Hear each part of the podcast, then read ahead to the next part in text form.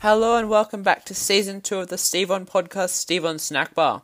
On today, we're going to be learning about breakfast cereal, catching up with Russ, reviewing food as well as doing other worthwhile things. Also, if you hear a giant rumble behind me, that isn't my stomach. Spoiler. There's a giant storm and I can't hear it with headphones, but you can.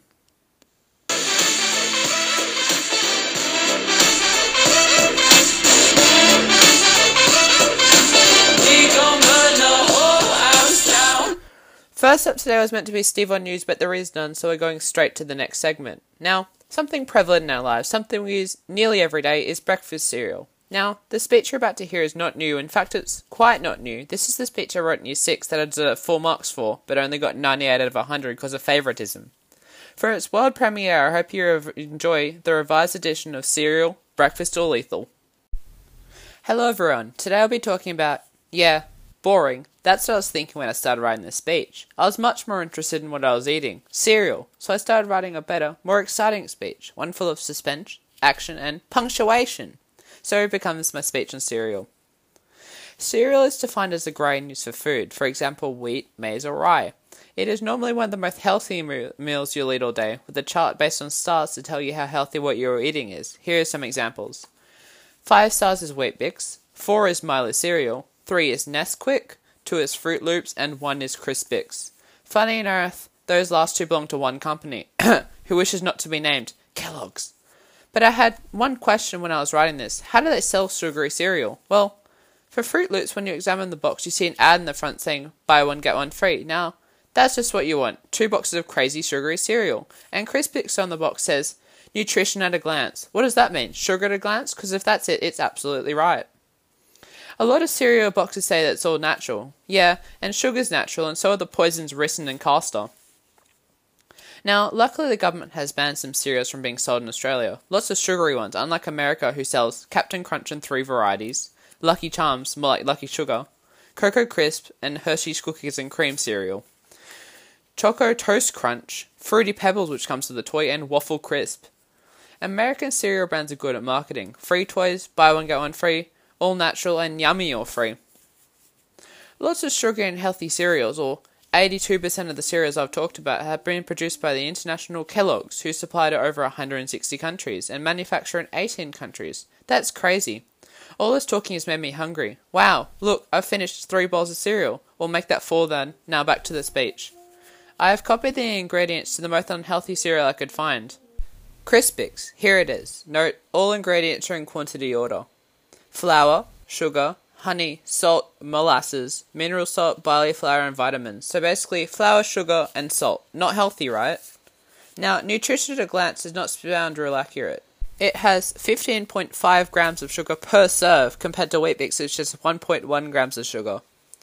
Lately, cereal companies have been cheating the star system, especially in Milo, who claims to be 4.5 stars, but is actually meant to be 1.5 if it doesn't have skim milk served with it.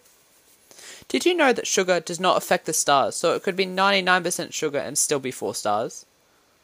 But not all cereals are bad. Some are delicious and healthy at the same time. And did you know that the Queen's favourite cereal is Special K? Now, next time you're hungry, you know what to eat. The amazing, wonderful cereal. Thank you. Now, I hope you enjoyed that. I sure did. I haven't actually read it since year 6, and it does sound quite good. I'm sure the revised edition would have got those two extra marks. Now, Next up, we're going to be doing our brand new segment, Snack Bar with Stevon.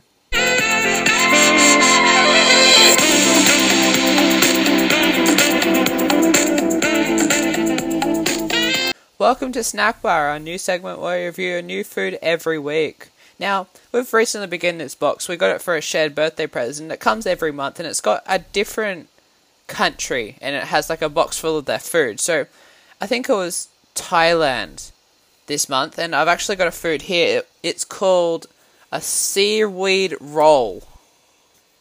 Yes, oh, hang on, I've got the website up. It's actually got brilliant reviews. It's a seaweed roll, fried shrimp with salad cream. It's got 82 five star reviews, so it must be good. Okay, I'm about to try it. Now, I'm not actually going to record me eating it because that would be disgusting, but I'll tell you what I think about it straight away. And I've never tried this before, so you get to see firsthand. Now I just tried it, and I do think those views are mostly right. It was really good. It's kind of I didn't really explain it real. It's it's like it's got a rice cracker texture, and it's covered in like dry seaweed. It it's fried shrimp flavored and salad cream flavored. And it tastes fine. You would hope there wasn't a shrimp in there. That would be kind of gross. Um, so I've, I have it up here on a website called Yummy Buy. If you wanted to ever get it, it's three dollars forty nine delivery to US. So good luck. Um, right, we're going to be playing What's That Ingredient? So it's the game where we go into the ingredients and find one we don't know what it is, uh, preferably as disgusting as possible, and work it out. Okay, I've just had a look at the ingredients, and I think today's weirdest ingredient is called shrimp powder. We're just going to do some research, and I'll get back to you in a sec. Okay, I'm back, and I I don't think you know want to know what shrimp powder is. Shrimp powder is made from small shrimp that have been sun dried and then ground, creating a powder with intensely salty, fishy taste. So it's literally ground up shrimp. So there was shrimp in it, it wasn't shrimp flavor. Okay, that's it for what's the ingredient today. We'll be doing the segment nearly every week, so with a different new interesting item. So we'll see how we go. Next up on the show, we're going to be talking to our resident adventurer, Russell Court, via Zoom. How are you, Russell? I'm good, Steve, and I've been chilling at my croc farm in Queensland. Can you tell us about any new projects coming soon? Well, unfortunately, because of Corona, we had to cut a few, but new ones are on their way and you'll see them soon. Great to hear. We hope to see you in person soon. Yep. Alright, Russell's internet isn't real good, but we'll see him soon. Anyway, now for some jokes.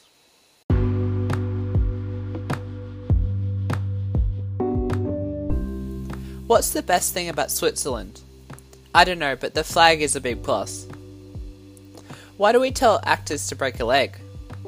Because every play has a cast. What's an astronaut's favourite part in a computer? The spacebar. The numbers 19 and 20 got into a fight. 21.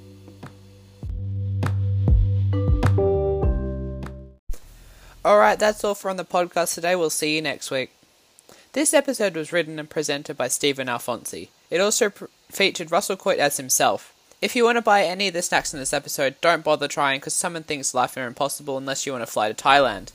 This podcast was edited on Adobe Audition and distributed via Anchor.